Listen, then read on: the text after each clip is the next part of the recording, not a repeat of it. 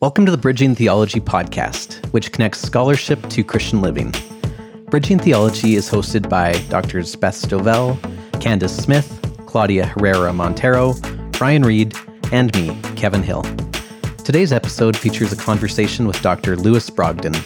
Lewis is the director of the Institute for Black Church Studies and research professor of preaching and Black Church Studies at the Baptist Seminary of Kentucky. He's also the author of multiple books, including a companion to Philemon from Cascade in 2018.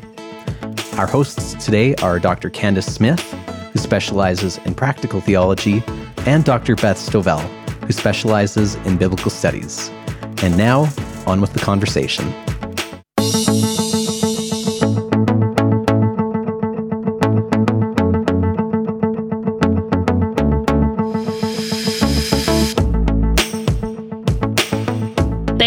Listening.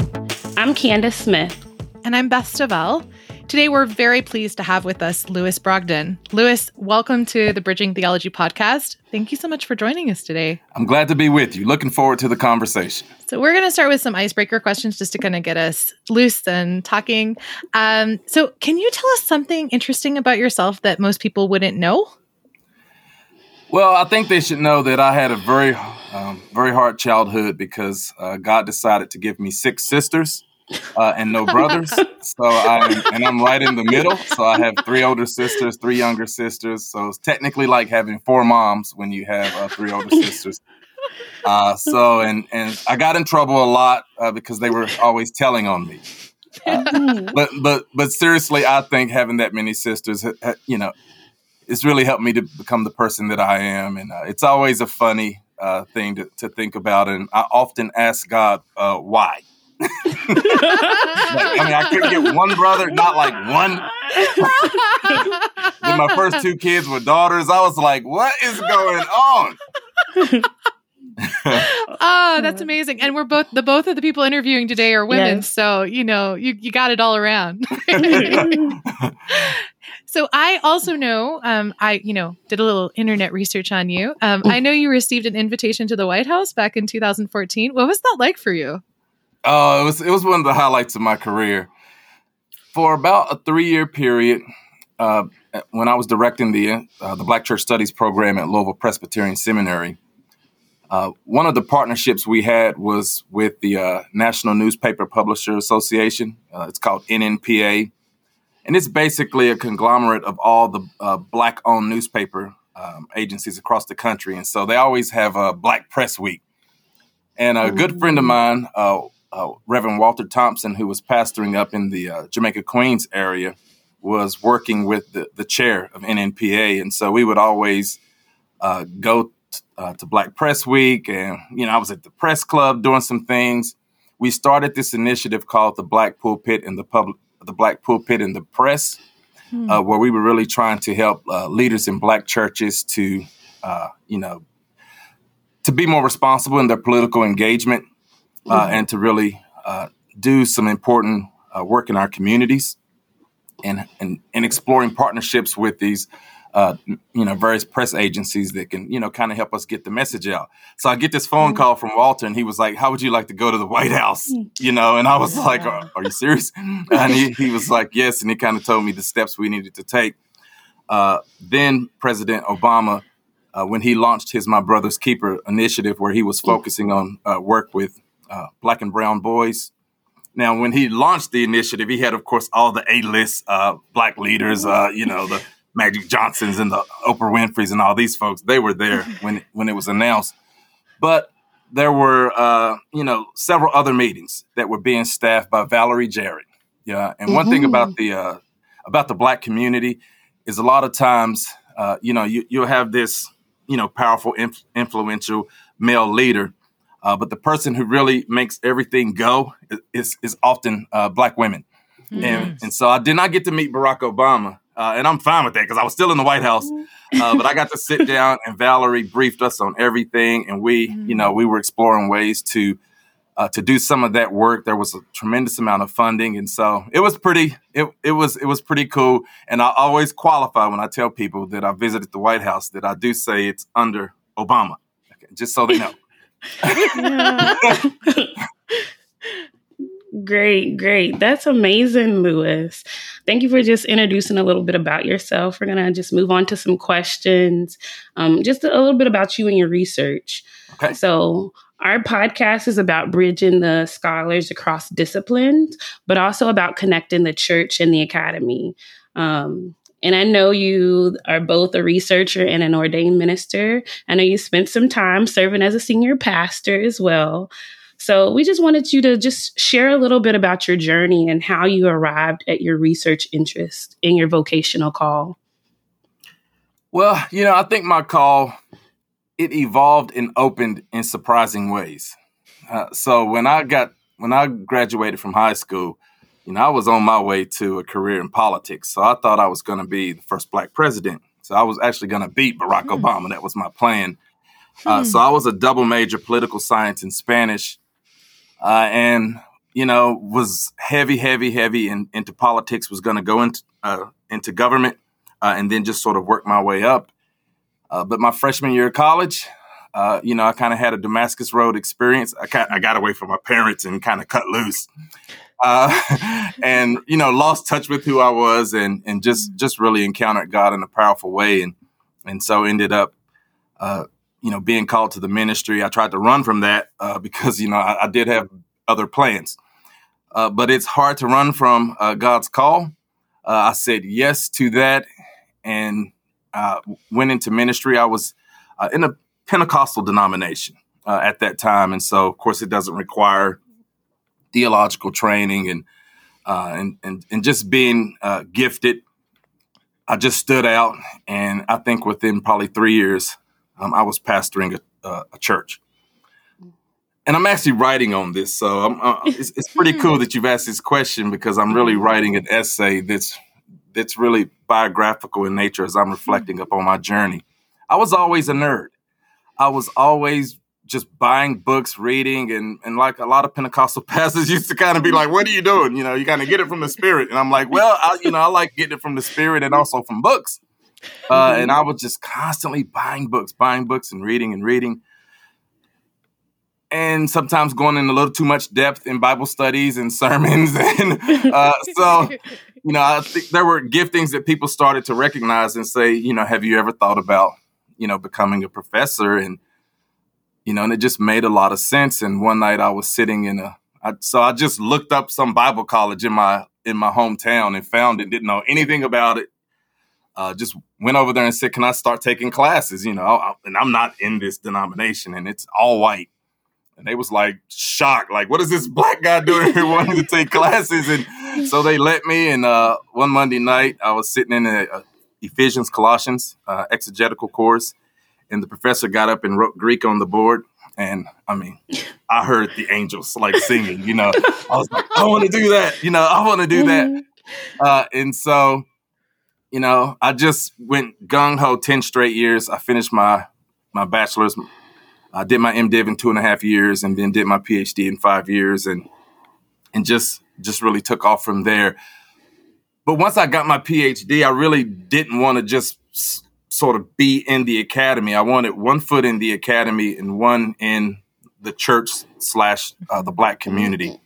That's been very, very important to me to do some of that both and work uh, and I'll talk a little bit more about in the podcast why I think that's important.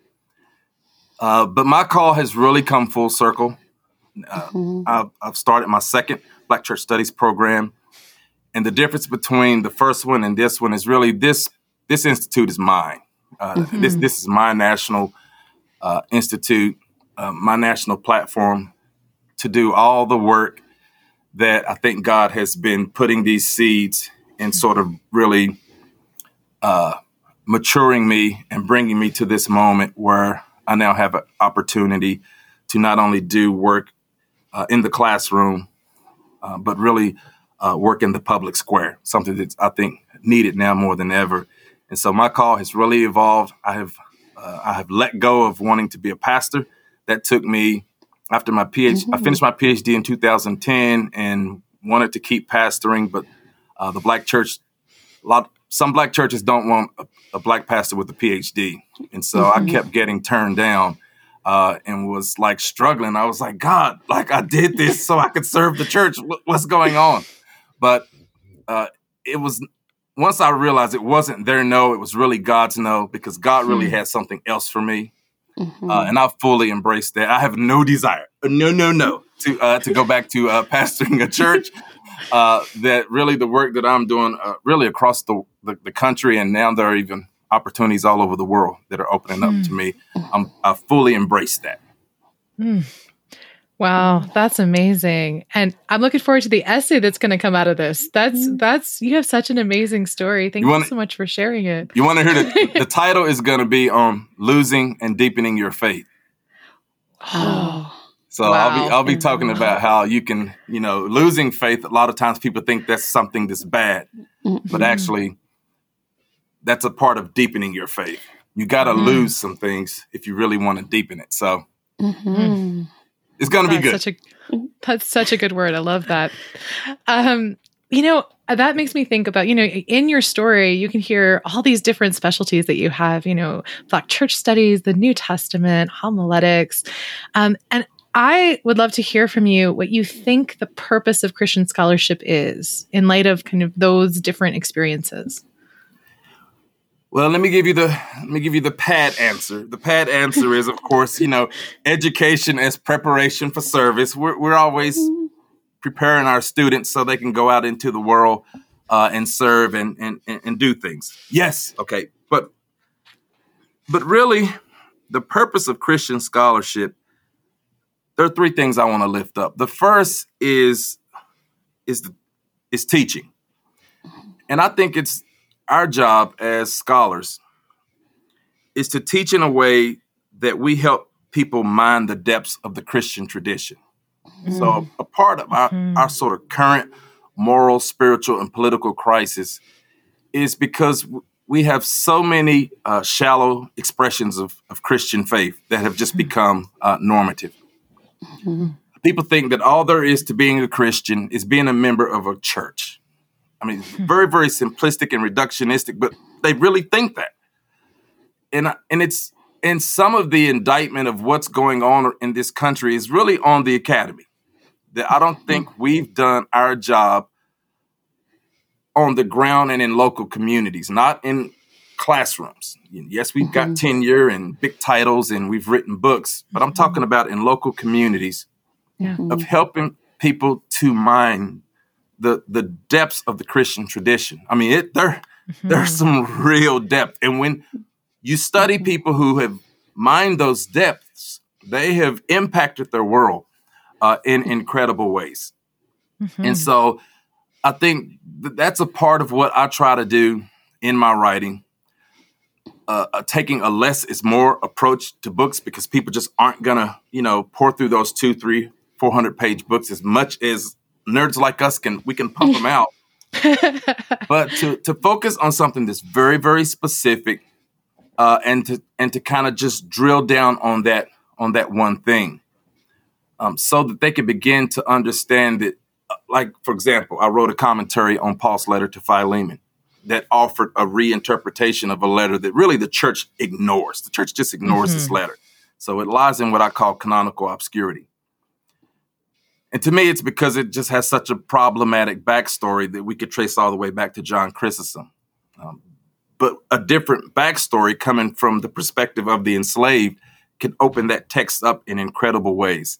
And so mm-hmm. that's what I tried to do. And I've offered a reading of Philemon that now when people engage it, they're like, oh my gosh, this, this letter actually challenges me. This challenges us because uh, the technical title to my dissertation was Exclusion as Impediment to Conversion, an African American reading of Paul's letter to Philemon.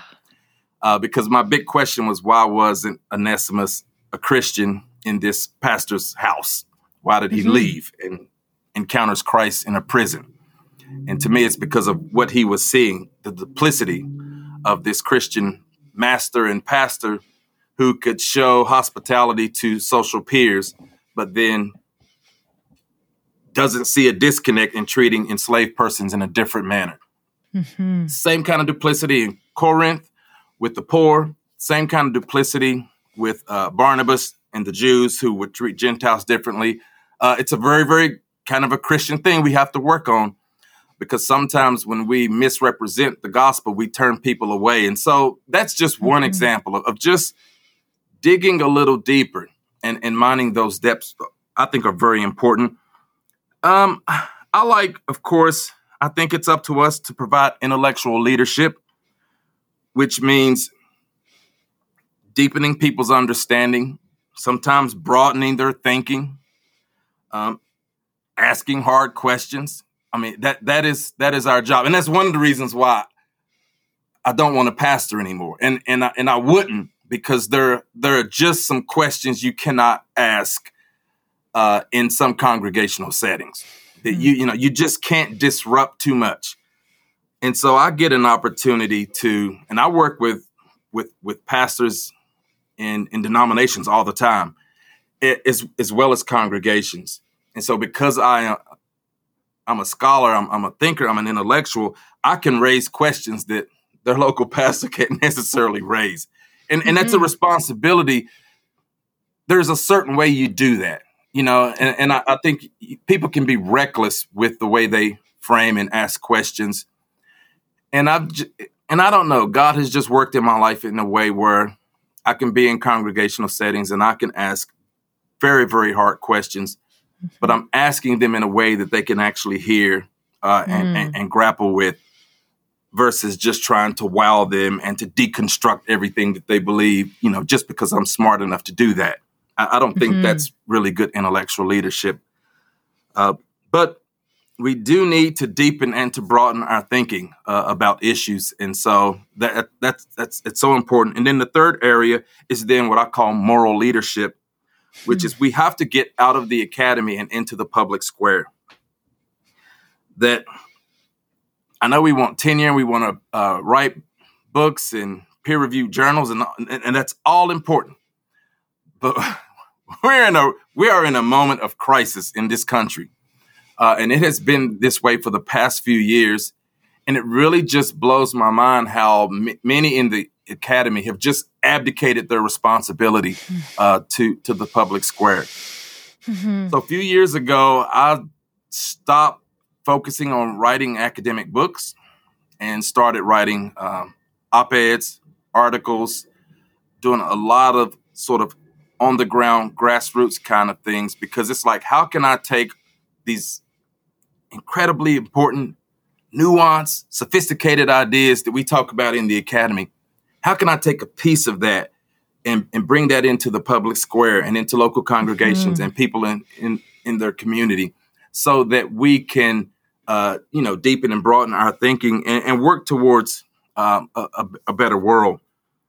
And so I have my own uh, column in Black Politics Today magazine uh, called The Black Pulpit in the Public Square, where I write on political and social issues. Mm-hmm. I have uh, written two op eds that have been uh, published in the Courier Journal, uh, one at the beginning of the summer and one at the end. The one at the beginning of the summer was was talking about uh, is America is America in danger of losing its soul, mm-hmm. and then the last one I talked about that we're not ready for the next crisis and lessons that the, the COVID pandemic can really teach us. Uh, mm. And so, I think it's important we have to get out in the public square uh, and and be one of those voices uh, and to mm-hmm. not abdicate the public square uh, to people who don't bring the kind of nuance and, and, and critical thinking uh, that, that we bring to the table. And so that's my answer.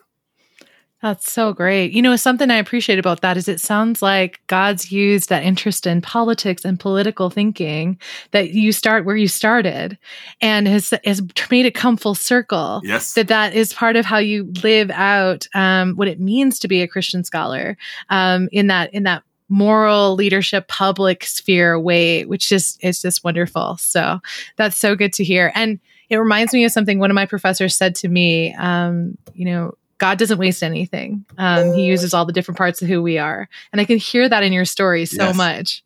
Yeah, it's, it's pretty cool because there was a there was a guy running for governor in the state of West Virginia, and uh, you know, I ended up being you know uh, you know an, an, advisor for for his campaign, you know, and, and, just being a liaison for people uh, in the p- political sphere as someone who's a religious leader. It's, yeah, it's just God just weaving all that together. So it's amazing. Yeah, beautiful, beautiful journey. Um, so I know you alluded a little bit to some of your work of being connected to like connecting your scholarship not just within the ac- in academia but also within the public square and i know that you've done a little bit of work on mental health um, especially mental health crises in the church since that's one of the taboo topics that we don't really talk about mm-hmm. yes. um, there's been such a silence around that um, and I know that we're in the height of a global pandemic. What from your research do you feel that um, insights you could bring to our conversation for the audience for even just navigating these times? Well, I mean, first, I think it's important for uh, for people to understand that the pandemic exacerbated already troubling health outcomes when you talk about health outcomes for the Black community. Um, African Americans have highest rates of uh, hypertension, uh, depression, obesity. Now, in the early 70s, African Americans were some some of the least likely to commit suicide, uh, and then and so today the data is, is troubling. Um, that you know we're some of the the most likely to commit suicide. In fact, my last funeral uh, as a as a pastor was you know, 19 year old young African American male who mm-hmm. uh, who took his life. So what the pandemic did was just really rip the uh, the scab off. That there, mm-hmm. that there are some some deeper issues, and some of those issues, even our churches and religious organizations and leaders are participating in. Mm-hmm. Um, because, like a lot of people in churches, and I'm talking about in the Black church tradition, they will cloak mental health issues with the language of faith. Mm-hmm. Um, and so mm-hmm. there is yeah. just, which is kind of connected to the, to the second point I was going to make is that issues of mental health are still highly stigmatized in a lot of black churches. Mm-hmm. Uh, and I and, and and this really came to the fore when I was doing research on the issue of, of clergy suicide, because you would have some of these uh, very prominent charismatic, dynamic, highly successful uh, African American pastors who are struggling uh, with, with, issues. Uh, one pastor was struggling with manic depression mm. and would not mm. take his uh, medication mm. be, for fear of you go to the pharmacy to pick up your medication, you bump into a member, a member's like, "Hey, pastor, what are you doing here?" Uh, what you mm-hmm. know? Is you know is that for your blood pressure? Well no it's just, this is for depression. Well i mean you're you're the pastor. Why are you taking medication for depression? You're supposed to be able to pray uh, mm-hmm. you know and, and and god mm-hmm. handles all of that. And so instead of taking care of himself he wasn't taking his medication and he ended up uh, taking his life. And so the the stigma these stigmas around mental health issues that well you know people are crazy or it's a sign of the demonic or a sign mm-hmm. of weak faith, mm-hmm. then forces a lot of people to use the language of, fla- of faith to, to cloak these mm-hmm. important issues. Mm-hmm. Uh, and so it's been, so I have been listening with a very keen ear. Uh, mm-hmm. to to sermons and to people of faith, how they're talking about their their well being and and how they're mm-hmm. doing. Uh, and when I start hearing using some of these sort of pad answers, I'm blessed mm. and highly favored. Mm. I don't look like what I've been through. Okay, well, that sounds great. But mm-hmm. how are you really doing? Okay. I, mean, mm-hmm. I, I, know that's like your, the standard answer your pastor tells you, but you know, how are you doing? Uh, and, mm-hmm. and, and, and, and helping people to understand in the same way in which we go to physical doctors, you know, to, to take care of our mm-hmm. physical health you know, that it's it's just as important to do that with mental health professionals. And so I've been working with um, a major denomination to mm-hmm. encourage them at the denominational and congregational level to begin to institutionalize uh, systems, put, mm-hmm. getting mental health professionals on their church staffs, mm-hmm. uh, doing a lot of mm-hmm. trainings on mental health issues uh, at mm-hmm. sort of national and state meetings Mm-hmm. And so there, there have been a couple denominations that have been uh, somewhat responsive to some of my research on clergy mm-hmm. suicide, but but I have to honestly admit I'm I was very disappointed by the response from from a lot of churches and denominations when you look at the literature, when you look mm-hmm. at the outcomes of what's happening when people are leaving theological institutions. They're not mm-hmm. prepared. They're not getting a lot of support. Mm-hmm. We're sending them out to, almost like lambs to the slaughter and then just mm. yeah only worried about getting more into our schools so we can just keep you know sending them out there from a mm. stewardship standpoint i think it's very very reckless uh, and so mm-hmm. it's been heartening to see a major denomination take my research seriously uh, and, and to do some of this important work uh, around mm-hmm. mental health issues. But we have a long way to go in the Black community. One of my yeah. former students here at Louisville at, at Louisville Pres, even though I'm at Baptist Seminary now. Uh, she wrote her master's thesis on mental health in the Black church, mm. and she's continuing that work uh, in with her DMin. She has her own practice, and so to mm-hmm. see you know some of my students taking some of this uh, and uh, and branching out and addressing some of these important issues uh, is very very heartening. Yeah, um, actually, one of the sermons that I listened to recently, um, there was a guest preacher at a megachurch, and the title of her sermon was "How Are You Doing?" and she was preaching about the the black church tradition not really addressing the issues um, of mental health. So it was good to see, and they're bringing in different um, scholars, but also like trained therapists. Um, one of my favorite. That's good. Dr. Anita says prayer is a weapon, but therapy is a tool. So that's, that's good. That's definitely, yes. yeah. Yeah, yeah, I check like some that. of her work. Yeah, she's doing some good stuff around it. So, speaking of tools connected to sustaining you, um, you know, for you personally, what are some of the spiritual disciplines or practices that help you through these kind of challenging spaces? Um, I mean, you are obviously a high-powered person with a whole lot of things on your plate. Um, what what restores you? Uh, journaling. Uh, so I've mm. I've been journaling ever since I started out in ministry. So I'm three decades uh, into journaling. my dad told me something. Uh, you know, when I accepted my call to ministry, and I was you know studying for my first my first sermon, and you know I was sitting at the uh, dining room table. You know, had my little King James Bible out and little, my little notes and everything, and he stopped and he says, uh, he says, anytime God lays something on your heart, he says you write it down. Hmm. And I was like, yes, sir. And he and he says, he says, no. He says, anytime God lays something on your heart, you write it down. He said, do you hear me? And I was like, yes, sir, yes, sir. Uh, you know, just to make sure, he was like, make sure you hear me. And so, because what ended up happening is my early years of ministry, you know, I'll be like one, two o'clock in the morning, and you know, God would start speaking to me, you know, and so I would have to, you know, I would get up and just start start writing, and and and journaling isn't always God speaking to me. Journaling is a lot of time of me just getting my thoughts down on paper, mm-hmm. of just processing. And and I'm mm-hmm. just I'm a processor, I think. And so I have a actual tub of, full of notebooks, all my journals, where I'll just have ideas and thoughts and things that I'm thinking about. Uh, because the when Jesus, you know, Jesus calls us disciples in the Gospels, mm-hmm. and and the Greek word for disciples, mathetes, it means a learner. And so a mm-hmm. part of discipleship is you're always thinking and learning and God is is mm-hmm. is is kind of walking you along this path and man there're going to be things you can't fully understand at a certain increment or moment or season in your life.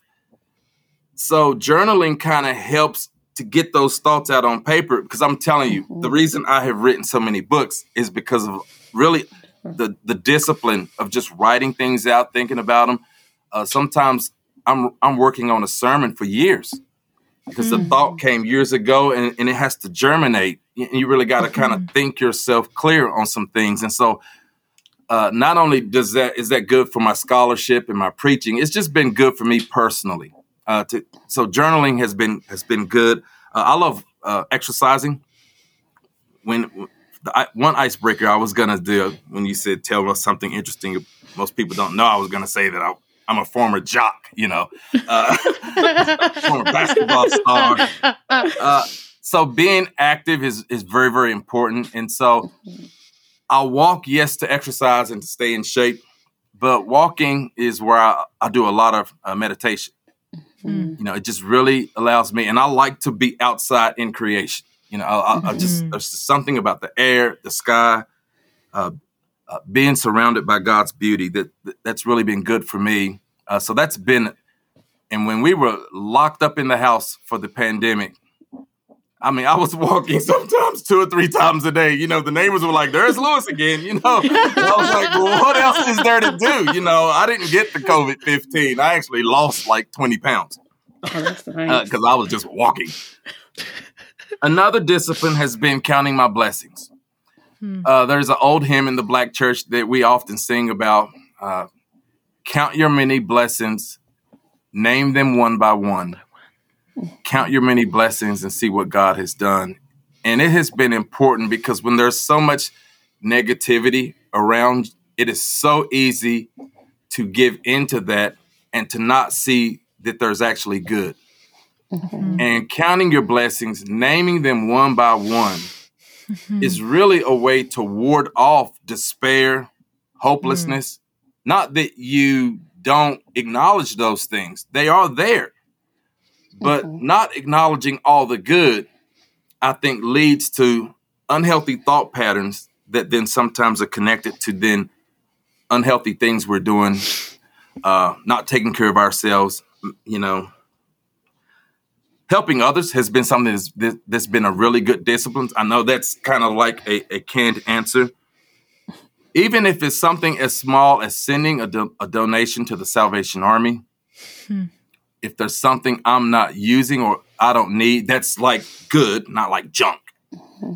But just finding a way to put good out in the universe. I know as mm-hmm. Christian leaders, like, what does that mean? That sounds kind of Eastern and Buddhist. Yes, it is. You know, that, uh, so uh, just finding a way to put good out in the universe. You know, the New Testament talks about sowing and reaping, so it's the same kind of principle of just finding ways to make sure you, we're helping others and then nurturing goodness is has been mm-hmm. another uh, mm-hmm. you know just just important discipline of just if there's something good of just putting water on it and and and, and, and mm-hmm. nurturing what is good it has been an invaluable resource to draw on as i grapple with i mean because in the work that i'm doing i'm, I'm grappling with major major major issues like systemic racism, issues that aren't going anywhere, mm-hmm. uh, that most of the time it looks like we're making no progress on.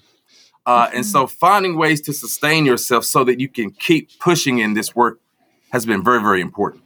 Mm-hmm. Something I really like about that, it feels to me like there's a connection between that thankfulness, that counting your blessings, and how that nurtures goodness. Mm-hmm. That those two come together almost like there's a flow between the two. And I can like, hear that in your description. So I just appreciate that.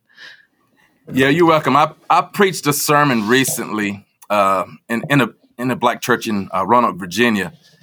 And, you know, I was, I looked at the Genesis story and, and noted how the writer told the story of you know the creation story, the first one, where at each increment God would say that it was good, or or it says and God saw that it was good, and kept repeating that, and God saw that it was good. Mm-hmm.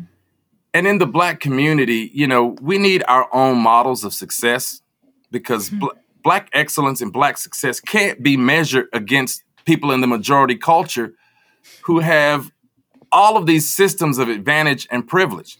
And so, and like so many of my black sisters and brothers, they can't enjoy any of the success because sometimes they're comparing themselves to other people mm. instead of realizing. Booker T. Washington said it like this success is not, should be measured by the obstacles you have overcome. If you think about where you start and where you are now, most African Americans are they're very, very successful people. Mm-hmm. Uh, and so what? Well, you know, we have low home ownership rates. But the fact that you start from the projects and you're in a nice apartment, celebrate that. That's something mm-hmm. that's good. Uh, and and so we need some different models of success. And I'm telling you, there were like millennials in that church crying, uh, you know, mm-hmm. because we don't know how to applaud ourselves and and mm-hmm. to see the good in what we're doing as we are struggling against some of these hard, hard, hard issues. And so just seeing how even some of those disciplines, and, and then I told them about the counting your blessings. I mean, and it and it just kind of caught on, and folks started just looking at their life through a different lens and seeing a lot of good around them and saying, "This is good. Yeah, that's good. This is good too," uh, mm-hmm. and that being a resource to kind of, you know, push forward. Mm-hmm. Uh, I just I want I don't know I, I want to sit in that moment. That was good, Lewis. As a millennial, that was really really good to just shifting your focus on what what is good when there's so much, like you said, so much pressure to meet so many other standards and and to measure up. Um, so like that touched me. That's um, good to hear. We're gonna move on to some of the fun questions for a little bit of an intermission. Um, okay. So, what was the last book that you read? Dr. King's book, Where Do We Go From Here? Chaos or Community. I have been mm. developing uh, courses on Dr. King for, I think, four institutions in two states uh, and and then they will always ask me, "Will you teach the course?" And, uh, and, so it blows my mind if you read what Dr. King was saying about American '68. If we would have listened, we would be in a completely different place today. Hmm. So you should. read. I mean, I, I, I know. Uh-huh. People are always reading the newest the- sort of academic book, but I mean, that, there's so much wisdom and insight in that book. It's must read. Hmm. If you were going to describe yourself, Three words. What would your three words be? Dedicated, passionate, thoughtful. I, am a, I'm a go getter. I mean, I'm very dedicated and passionate, uh, and I, I do try to be as thoughtful as I possibly can in everything I do. Those are great words. and if you won an all inclusive trip to anywhere in the world, where would you go? Okay, the scholar's answer would be I want to go to Ghana, you know, and visit the slave castles yeah, and everything. Yeah. Uh, but my personal answer is the coast of Italy because I want to see the Mediterranean because I, I, love the ocean. I love the ocean. And yeah, I, I've seen the Mediterranean on movies and I got to go. Yeah, I went to the Door of No Return in um, Gorée Island in Senegal. You should go there too. That was nice. Okay. Nice. I've heard about that. Mm-hmm. I hope to go. Yeah. If you could speak one thing to God face to face, what would you ask or say? how how can you love humanity? Uh, I mean, I'm just being honest. Like in, in, light of what we do with free will, uh, in in the Pentecostal tradition, uh, we we we have this uh, this religious myth, this belief in the uh, the fall of, of angels. That somehow the angels did something, they messed up, and you know, uh, and God kicked them out of heaven. And then there are stories like in uh, Genesis where God gets so fed up with humanity that there's a flood, and, and you look at what we do today, and I'm like, how, like, you know, should we be afraid? Uh, I, I really don't understand the the best humans. I mean, the best humans I know are so thoroughly imperfect. It blows my mind how God can love us and, I, and how God can love me. You know, I mean, mm-hmm. we're just contradictions of, of goodness and, and badness and s- selflessness and self interest. mm-hmm. And I'm sure I wouldn't understand the answer, but oh, I would ask. so, if you could talk to one person, uh, dead or alive, who you've you've never spoken to, but you wish that you had, who would you choose? Dr. Martin Luther King Jr. That's an easy answer for me. well, wait a minute. Jesus first. Uh, after Jesus, I mean, yeah, I, I would like to. When Dr. King argued the three great evils of American society are racism, poverty, and militarism, I mean, he was basically laying out for us what was going to be our three biggest problems. And I would just love to sit down with him if he had a chance to see where we are today, I'm sure he would just be like, "I tried to tell y'all," you know. so it'd be it would, it would, that would be cool to just be able to talk to him about that. I'm picturing you at a table with Martin Luther King Jr. and Jesus and having that conversation because that would be, I think that would be an oh, amazing conversation. Yeah, yeah, yeah. They, they both died because of the work that they were doing, and they would be looking at me, and I'm kind of like. so yeah, I mean, when, when you really do this work, people don't like you, uh, and mm-hmm. so they might be yeah. asking me some hard questions too. Hmm. Like everyone loves you, Lewis. I'm like, uh.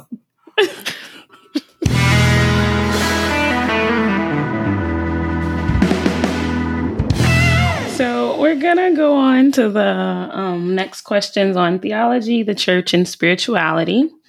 So I know you've mentioned earlier in the interview that you worked with um, the Pentecostal tradition, but also the Baptist tradition. You're at the Baptist Seminary now, and you've been doing a lot of work training new leaders within the academy. What is one piece of advice you would give to leaders regarding ministry in the 21st century?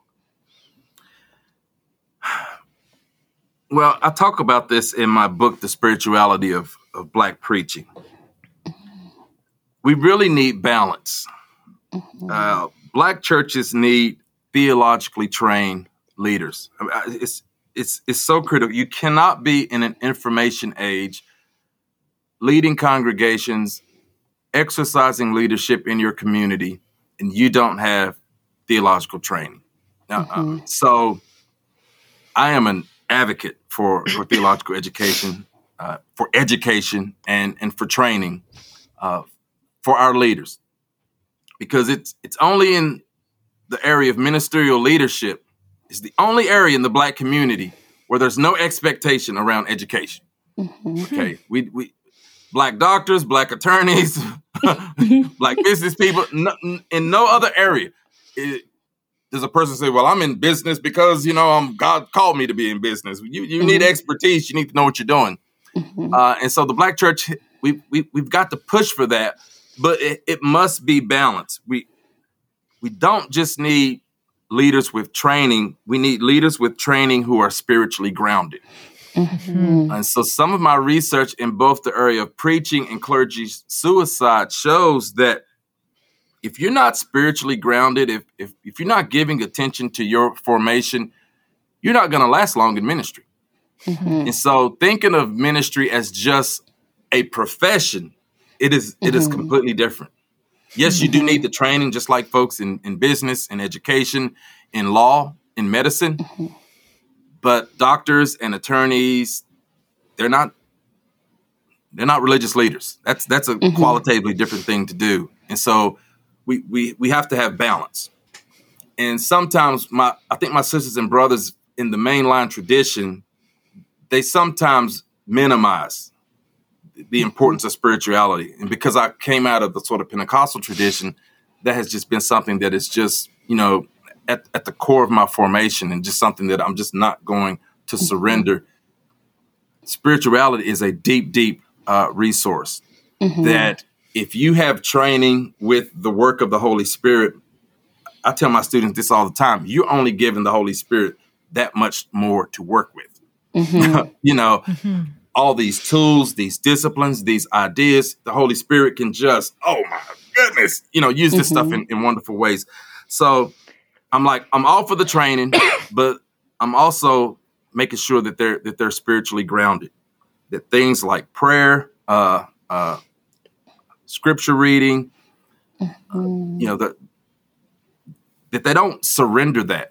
Uh, growing in your relationship uh, with God is something that's very, very important as you participate in ministry.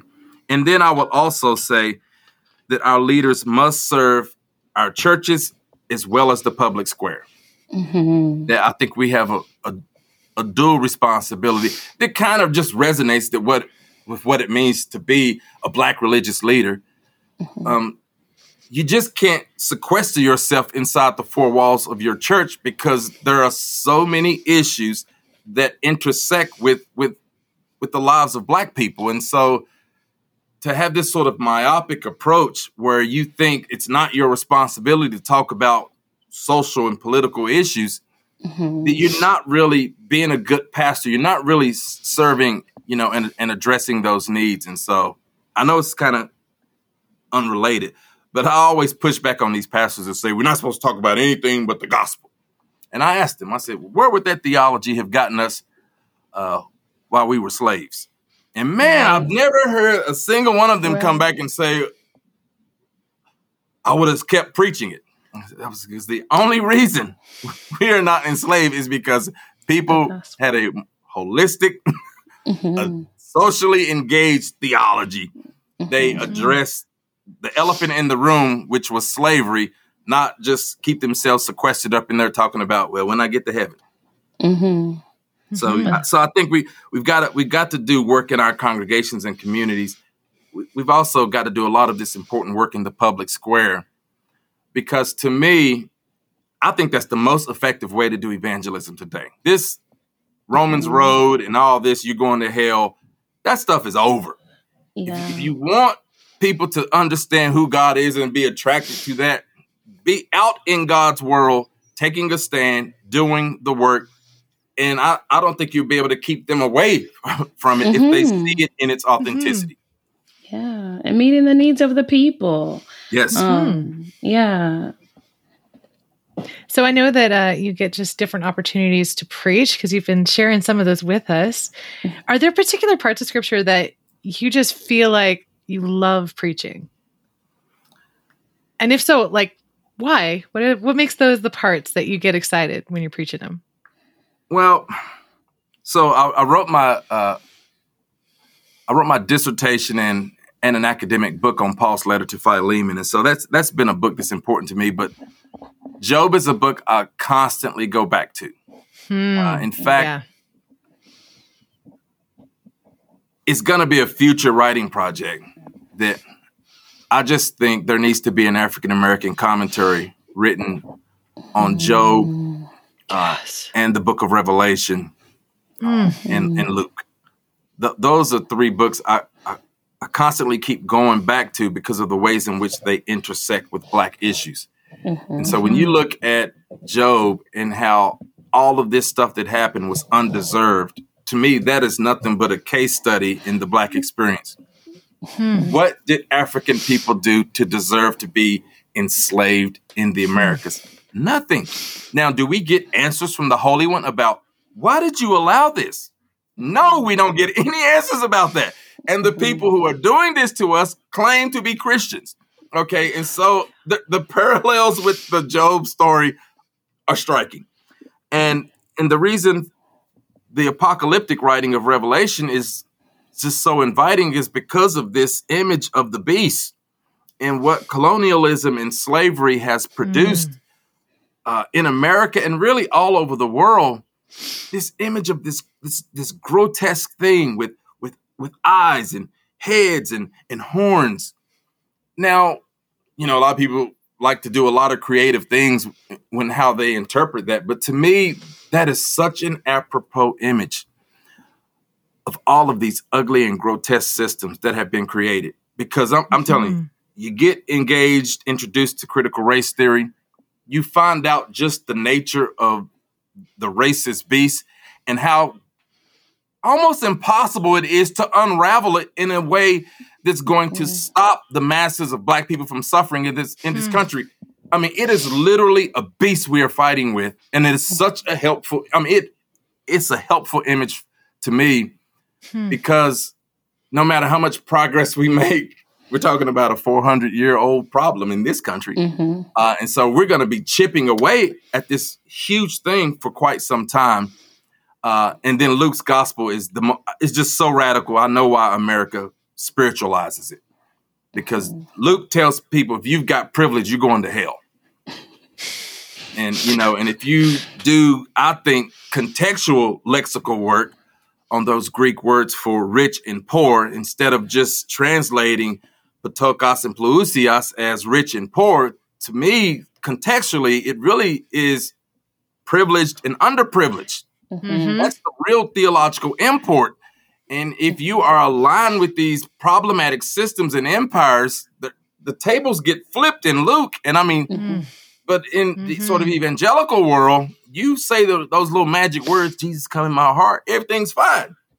But in Luke's gospel, not the case. You keep stepping over Lazarus, and uh, you know, salvation in Luke is Zacchaeus, who divests himself of his privilege. Half of everything I have, I'm going to give. Yeah. And he says, and if I've wronged, okay, that's reparations. Mm-hmm. Uh, and about 88% mm-hmm. of Americans are opposed to reparations when an ABC News poll says that, you know, almost 85 plus percent of Americans claim to be Christian. So they believe they can be Christian and not do what Zacchaeus did. And and when Jesus sees salvation, he stands up and he says, Yes, this day has salvation come to this house. Jesus didn't tell him to do it. Jesus realized that's salvation. So mm-hmm. when Zacchaeus becomes the paradigm for salvation in America, we will mm. do something with slavery and racism, uh, and it's going to look something like reparations. Hmm. Wow. I, will tell you, I teach a class on Job and I teach a class on Johannine literature. So as soon as you got those things out, Lewis, I am bringing you into my classroom. Just so you know. I would, I, would, I would love to. I would love to. So, what's one common misconception about the Black church tradition you wish could be corrected for good? Um, sometimes people wrongly assume that the black church is progressive. You know, mm. the black church is mostly conservative. Uh, so uh, a lot of times they think the you know uh, you know Frederick Douglass, Harry Tubman, and you know Martin Luther King Jr. You know this is all coming out of the, the black church, and it's like yes, but you do know that they had to do a lot of fighting within the church because yes. of these these forces that are always trying to say we're not supposed to be doing this.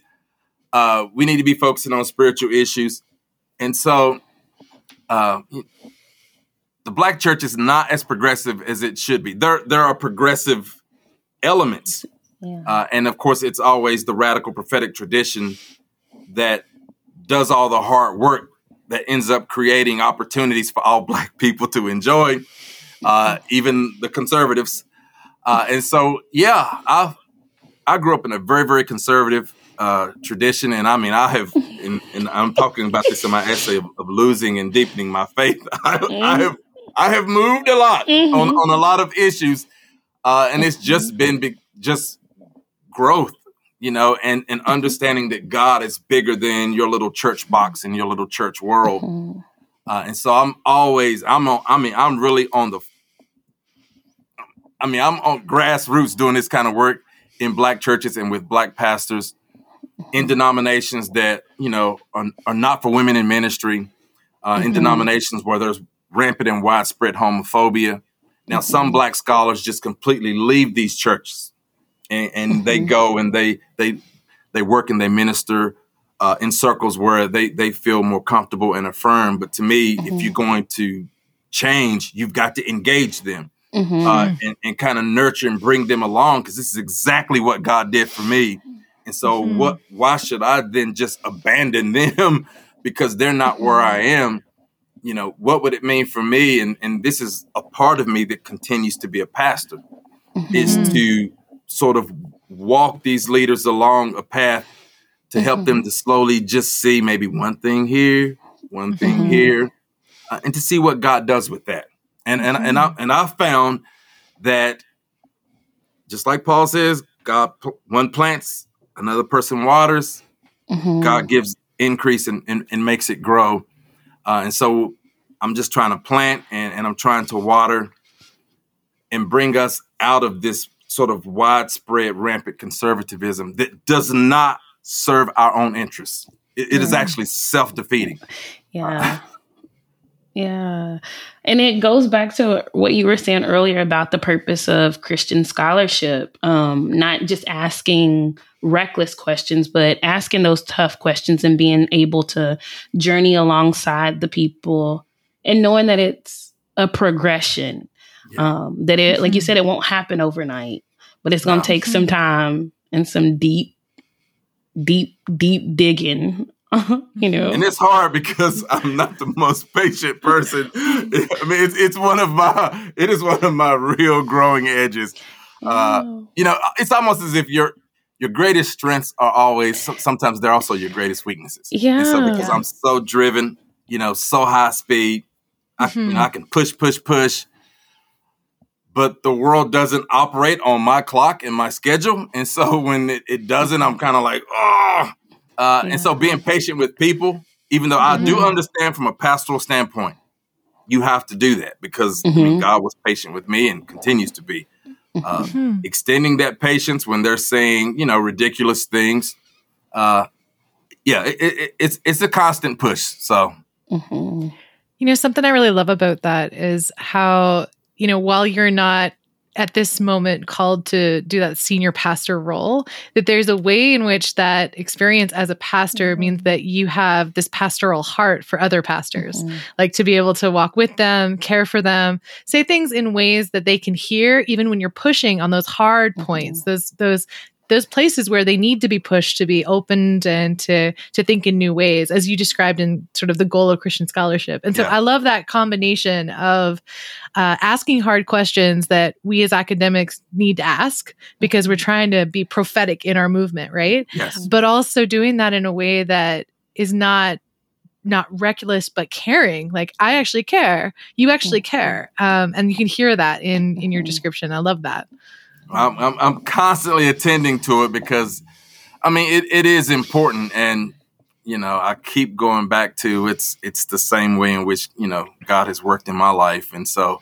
who am I not to extend that that same kind of grace? Because I mean, I was, you know, I'm talking about this in my essay, you know, just like Paul lamented that he was like, I'm the least of the apostles because I persecuted the saints you know, hmm. you know, and I'm not meet to be called an apostle. There, there was a a real realization that he his religious zeal caused him to do some very very painful and harmful mm. things. Mm-hmm. And and I've seen that, you know, in my life and in my ministry, sometimes very well intentioned, you know, mm-hmm. preaching and saying things that were harmful, that were problematic, that were straight up wrong.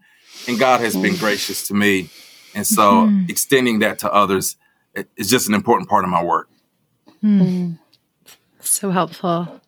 So, um, if you could just wake up tomorrow and you'd be a total expert on any other, let's just say any other discipline. It could be mm-hmm. theological, it could be otherwise. What would you choose, and and why that? Media studies. Mm. I, I would I would not even worry about a theological discipline. Uh, my dream is is twofold. I would love to start what I call the uh, the Scholars Channel.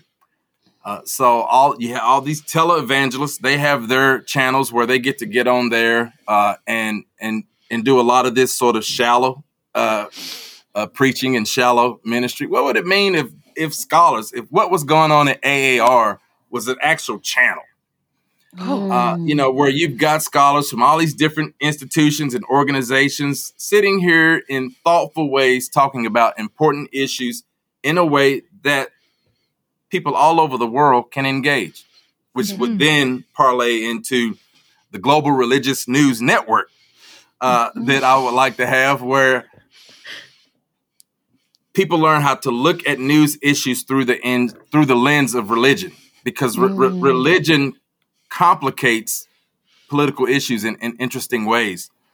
And so I would I'm all about the media piece because to me it's the tool to get all of this out to the masses of people.